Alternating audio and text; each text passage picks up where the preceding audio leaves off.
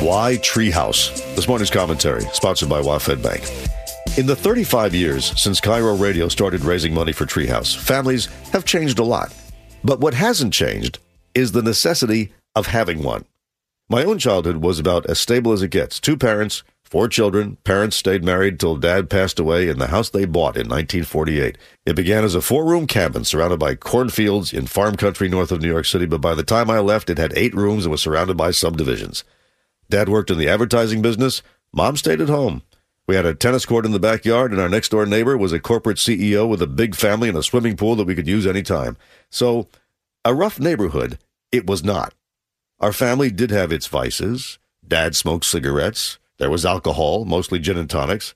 But as for hard drugs and crime, that was miles away in big bad New York City. And with so many families leaving the city, our school district was constantly building schools so that almost every school I attended was brand new.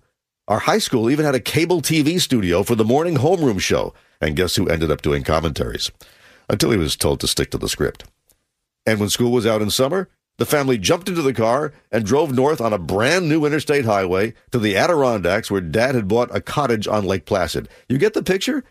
It's not like we were the Rockefellers, but the only adversity I faced as a child was riding in a car without seatbelts and inhaling fumes from the leaded gas. Also, I was a terrible water skier.